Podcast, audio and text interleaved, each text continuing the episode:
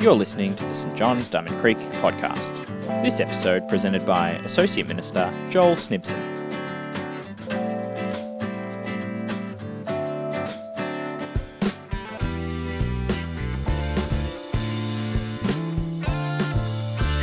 Hi, my name is Adele. Today's reading is from 1 Samuel 10, verse 17 to 11, verse 15. Samuel summoned the people of Israel to the Lord at Mizpah and said to them, This is what the Lord, the God of Israel, says I brought up Israel out of Egypt, and I delivered you from the power of Egypt and all the king, kingdoms that oppressed you. But you now rejected your God who saved you out of all your disasters and calamities. And you have said, No, appoint a king over us. So now present yourselves before the Lord by your tribes and clans. When Samuel had all Israel come forward by tribes, the tribe of Benjamin was taken by Lot. Then he brought forward the tribe of Benjamin, clan by clan, and Matri's clan was taken. Finally, Saul, son of Kish, was taken, but when they looked for him, he was not to be found. So they inquired further of the Lord, Has the man come here yet? And the Lord said, Yes, he has hidden himself among the supplies. They ran and brought him out, and as he stood among the people, he was a head taller than any of the others. Samuel said to all the people, Do you see the man the Lord has chosen? There is no one like him among all the people. Then the people shouted, Long live the king! Samuel explained to the people the rights and duties of kingship. He wrote them down on a scroll and deposited it before the Lord. Then Samuel dismissed the people to go to their own homes. Saul also went to his home in Gibeah, accompanied by valiant men whose hearts God had touched. But some scoundrels said, How can this fellow save us? They despised him and brought him no gift. But Saul kept silent. Nahash the Ammonite went up and besieged Jabesh Gilead. And all the men of Jabesh said to him, Make a treaty with us, and we will be subject to you.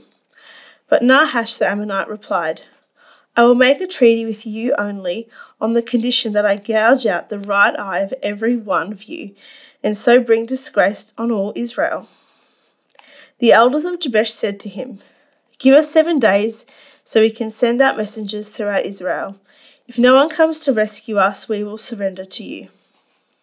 When the messengers came to Gibeah of Saul and reported these terms to the people, they all wept aloud. Just then, Saul was returning from the fields behind his oxen and asked, What is wrong with everyone? Why are they weeping? Then he repeated to them what the men of Jabesh had said. When Saul heard their words, the Spirit of God came powerfully upon him, and he burned with anger. He took a pair of oxen, cut them into pieces, and sent the pieces by messengers throughout Israel, proclaiming, This is what will be done to the oxen of anyone who does not follow Saul and Samuel. Then the terror of the Lord fell on the people, and they came out together as one. When Saul mustered them at Bezek, the men of Israel numbered 300,000, and those of Judah 30,000. They told the messengers who had come, Say to the men of Jabesh Gilead, By the time the sun is hot tomorrow, you will be rescued. When the messengers went and reported this to the men of Jabesh, they were elated. They said to the Ammonites, Tomorrow we will surrender to you, and you can do to us whatever you like. The next day, Saul separated his men into three divisions. During the last watch of the night, they broke into the camp of Ammonites and slaughtered them until the heat of day. Those who survived were scattered, so that no two of them were left together. The people then said to Samuel, Who is it that asked, Shall Saul reign over us?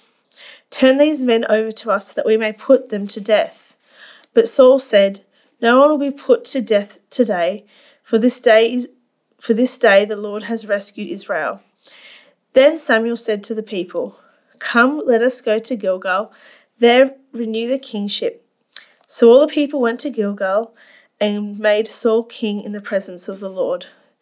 There they sacrificed fellowship offerings before the Lord, and Saul and all the Israelites held a great celebration. This is the word of the Lord. Thanks be to God.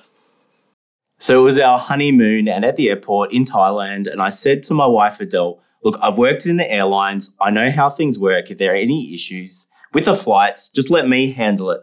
And whatever you do, don't lose your passport. Oh, sorry. I didn't turn it off. Oh, that's all right. Okay.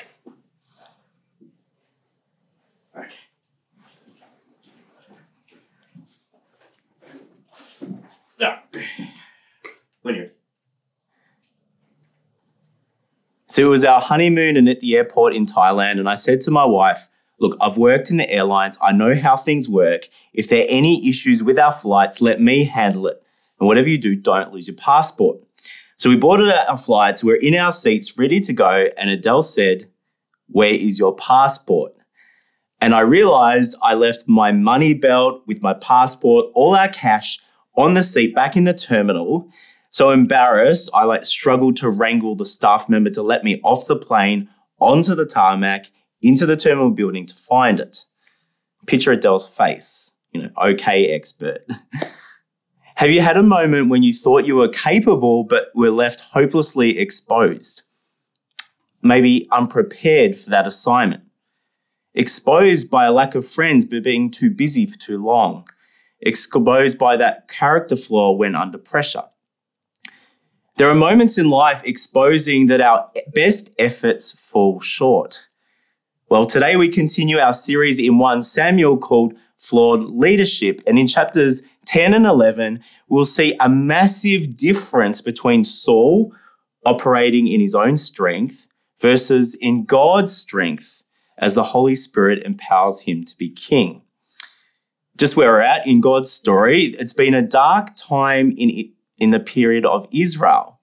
The ruling judges didn't stop the people's wickedness, and their enemy, the Philistines, were, were a real threat.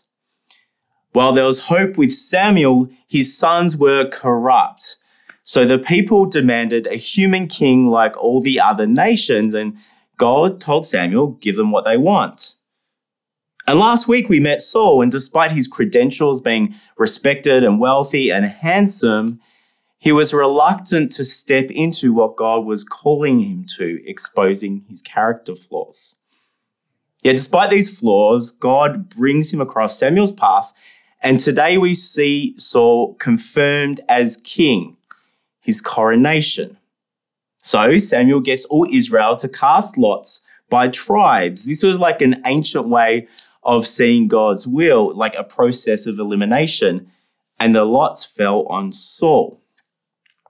So we have this epic moment in Israel, choosing their first human king, and he's gone missing. He bolted and was hiding in the bag room. You know, in hotels, if you check out, they normally have a room near the desk where you can leave your suitcase so you can go for a walk or something. Well, Saul was in there hiding. Well, King Charles' coronation has been announced for next year in May, and Imagine all of the world leaders there, the whole world watching on in anticipation. But it all gets too much for Charles. He bolts, hides in the bag room, maybe needing a gin and a lie down. Imagine Camilla standing there all awkwardly excusing herself to go and coax Charles out. This just wouldn't happen. To be clear, Saul's hiding is not humility. It's not that he doesn't want to fuss. He's already been anointed by Samuel. He's received three miraculous signs confirming that God has chosen him to be king.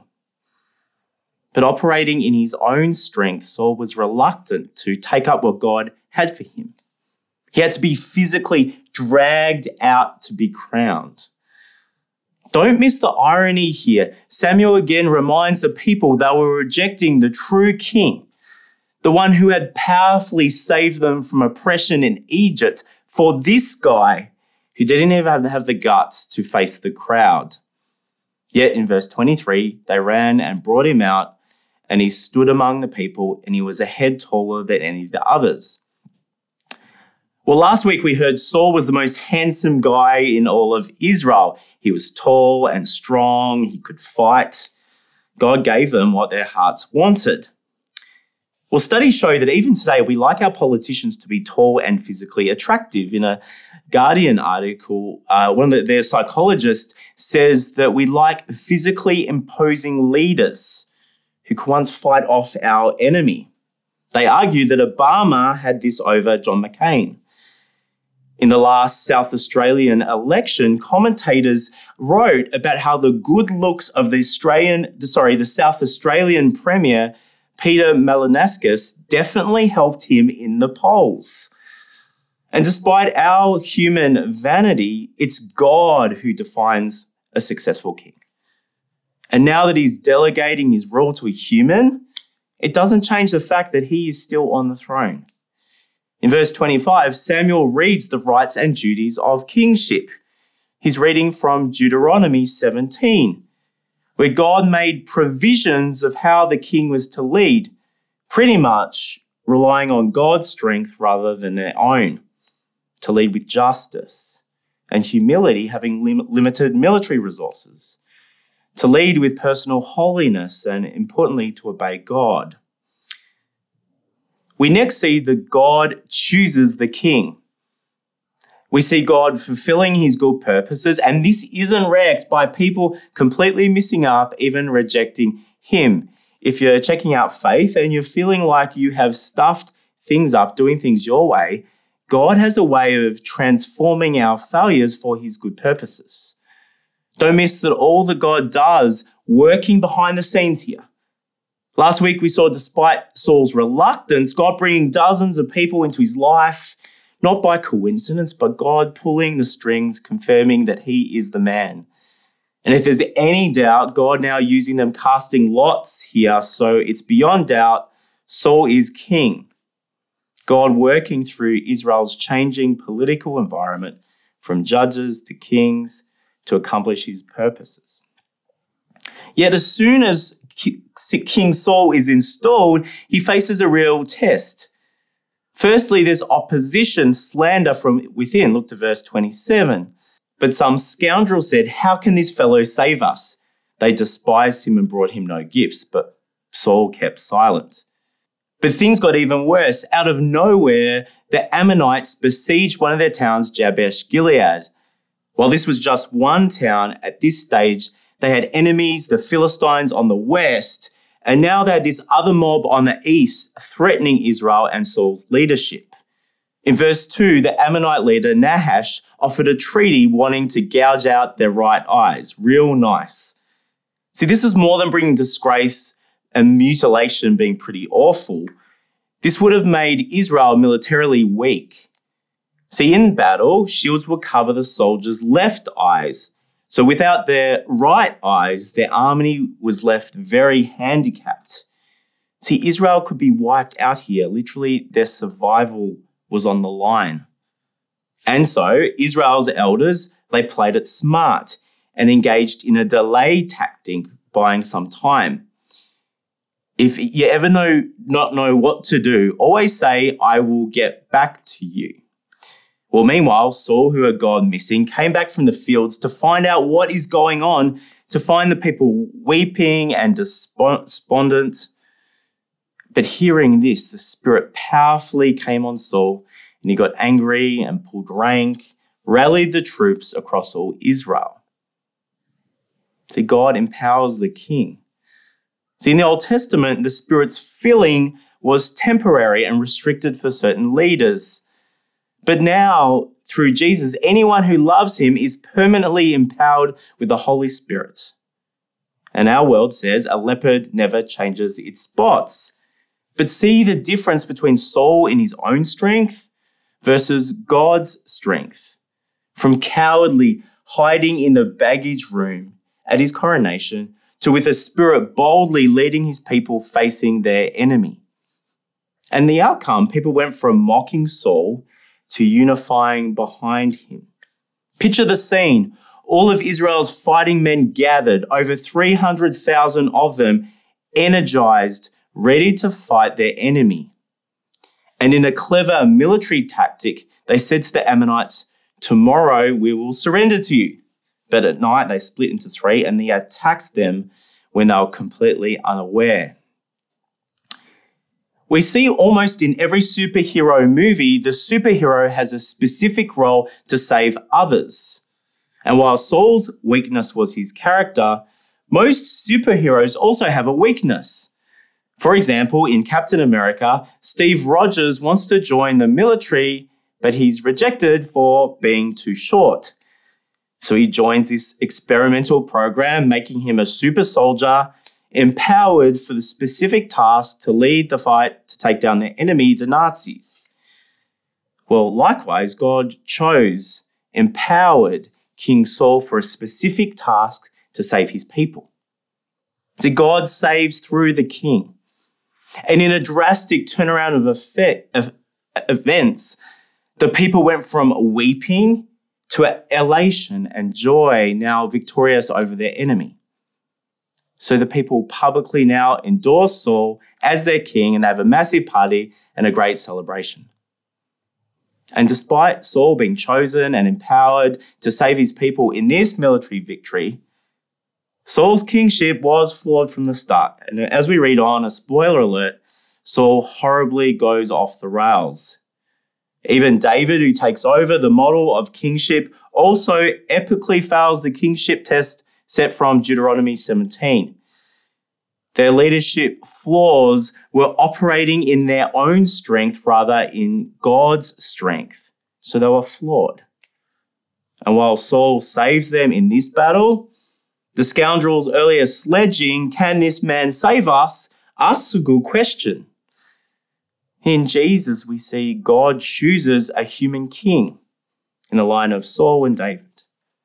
And in the Gospels, we see Jesus' leadership on display. At his baptism, King Jesus is empowered with the Holy Spirit. And he then performs mighty acts to deliver his oppressed people. This king came with a specific task to save us. And while many rejected Jesus, this was actually rejecting God himself. And while Saul was handsome and tall and strong, Jesus wasn't our version of success. His appearance wasn't attractive. But only this king perfectly obeyed and relied on God. And in the big moment, Jesus didn't go missing, but courageously faced his cup, dying to defeat our enemies, sin and death, giving us the victory. And through the Holy Spirit, he empowers us to rely on God and not ourselves. See, the Spirit transforms our character. Just as Samuel warns Israel about rejecting God for Saul, in our self sufficiency, we can be rejecting our Savior for the world's idea of success. Like my embarrassing mishap at the airport exposed my self sufficiency. This is what our world preaches, right? Rely on yourself. This week, I saw a post on Instagram saying, Depend on yourself, you'll never be let down. How has this mentality impacted our practices at work or our friendships when there's a disagreement or our use of money? See, this post speaks about how others sometimes let us down, but how about God? See, notice the difference between Saul operating in his strength compared to being empowered by the Spirit. His transformation was dramatic. In his own strength, he was a coward hiding in the big moment, yet in God's strength, he boldly took on responsibility. In verse 13, declaring grace over those slandering him on the day of salvation. In his own strength, Saul was looking inwardly, but with the Spirit, he boldly trusted God and gave him the glory for the victory. See, with Saul, we see what happens when a flawed person is caught up in God's plans. Practically, he saw things differently, he responded differently, and despite against all the odds, the Spirit gave Saul a supernatural reliance on God that he was with them and mighty to save them. So, honestly, what does it look like relying on yourself? Giving up easily or blaming others when it's difficult? having unrealistic expectations of people, causing problems in your close relationships, being so defined by your career or financial security that's having a negative impact on your family and friends, relying on charm to avoid any accountability. See, like Saul hiding among the bags, there's certain moments in our lives that exposes cracks in our strengths, revealing our weaknesses. So, what area of self sufficiency in your life is the Holy Spirit exposing and seeking to transform so we trust God more? See, when Saul is empowered by the Spirit, he knew that his one job was to direct Israel to their true king. And however we've been operating in our strength, Jesus calls us to repent. Instead of looking within, turning to King Jesus, who has already won the victory over sin. And in his grace in Jesus means we too are chosen, empowered, and saved, which is far greater than our striving. A good friend that I respect over time, I noticed that they started to withdraw from church services and community. And having conversations with them, I discovered they've been reading, watching different teaching online, and they're starting to promote some really dangerous beliefs. These weren't secondary matters that we can uh, disagree on.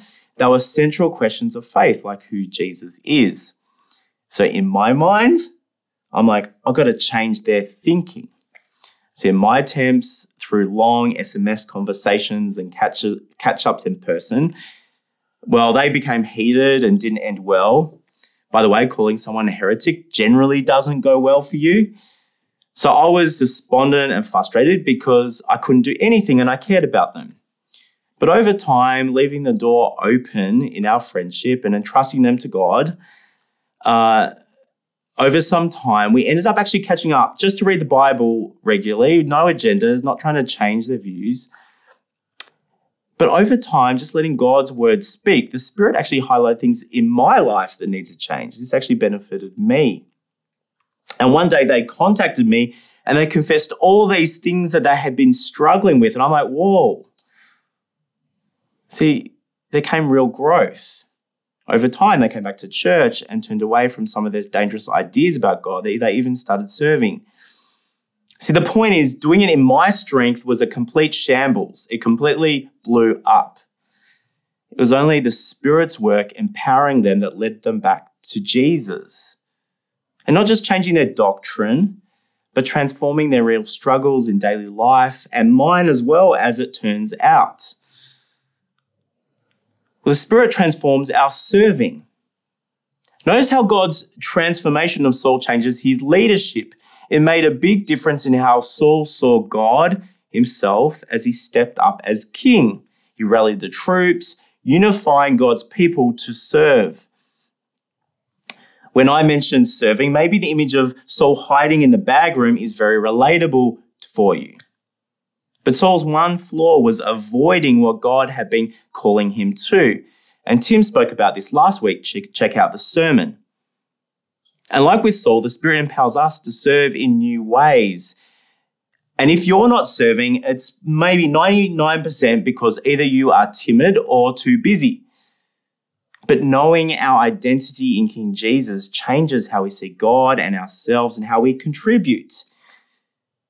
With the Spirit, we can step up and serve and risk our time and making mistakes because success is all about Jesus' glory. Maybe you've been prompted to serve in some specific way, like on parish council, on hospitality, singing, leading us in prayer, or being on a local missions team. But you might be uncertain about what to do.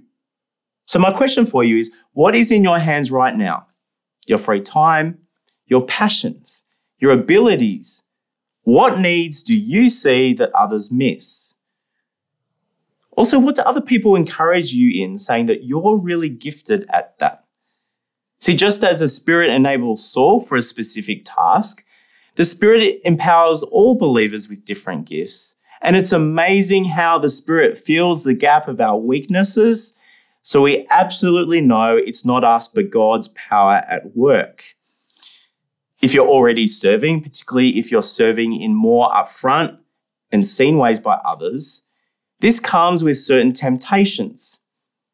In moments when feeling disheartened or unappreciated, consider who is your source of recognition people or God. How are you being faithful in the hidden things like being holy and your prayer life where no one is looking? So, without the Spirit, Saul looks within and is emotionally crippled and hiding. This doesn't go well. See, trusting in our skills and abilities leads to either being arrogant or despairing because our sinful hearts compare ourselves with other people. But in verse 13, notice how the Spirit changes Saul's focus. It's no longer all about him, but, he, but that God gave him the victory. See, if pride or despair has crept into our serving, let's make it about Jesus again. The Spirit transforms our mission. See, as soon as Saul was made king, there were significant challenges to his leadership slander from within, and the Ammonite attack catching Israel unawares, leaving the people in despair. See, the Spirit empowers us not to fight in some military battle, but to serve in the church and the world. Our church's vision is to make King Jesus known to those around us. But we face many challenges living in our society that is increasingly hostile to Christians. See, attitudes towards mainstream Christian beliefs have dramatically shifted in the last decade. After a long period of being tolerated at the center of the society, considered weird but nice, now we're considered dangerous extremists at the fringe to be cancelled. We've seen an Essendon CEO lose his job after being on a church board, and you might be worried about your jobs. But given this, one risk is that we hide from the world. Maybe like Saul and myself, you've had a bag room moment where in your own strength it's been a shambles. Maybe around family or friends, you've held back sharing your beliefs or showing Jesus kindness, thinking it's just safer maybe in certain situations has exposed cracks in your character and you feel like you've let Jesus side down, and so we hide. In our secular culture, instead of reaching out as a church, the temptation can be to shrink back and ignore those God has placed around us, thinking it's all too hard, so we might want to recreate the old days. But Jesus calls us to be a city set on a hill, to let our light shine before others. See, in our own strength, we can also see ourselves as victims, so we fight the world, maybe through political activism. While there's a place to engage in policy and governments, ultimately our weapons is the sword of the Spirit, standing firm together in prayer, bringing our world the gospel of peace, even serving those who oppose us. At the other extreme, we can be like the world, tempted to walk away from unpopular things the Bible teaches, i.e., on human sexuality. Yet, what Saul and the kings of Israel show is that deviating from obeying God's word is a complete mess. Only under King Jesus' rule does our world truly flourish as we experience his true freedom. See, Samuel warns Israel to keep focused on their true king who had saved them. Not just in the big moments like Saul's victory, but also in the unexpected, unseen things of everyday life. King Jesus is still on the throne, working behind the scenes, empowering us to be his hands and his feet as we study and work and enjoy time with friends and take the kids to different activities during the week. Wonderfully, Jesus transforms our mistakes and our weaknesses. And there's a beautiful moment in chapter 11, verse 9, where Saul told the people, By the time the sun is hot tomorrow, you will be rescued. See, the victory had not yet happened yet. But the Spirit's power, they had an unshakable confidence that God was at work and mighty to save. Let's share this confidence in King Jesus. The Holy Spirit empowers us to live in God's strength transforming our character, our serving, and our mission. Amen. Thanks for joining us. If you'd like to subscribe to this podcast, you can do so in Apple Podcasts, Google Podcasts, Spotify, or wherever you get your podcasts from. Just search for St. John's Diamond Creek.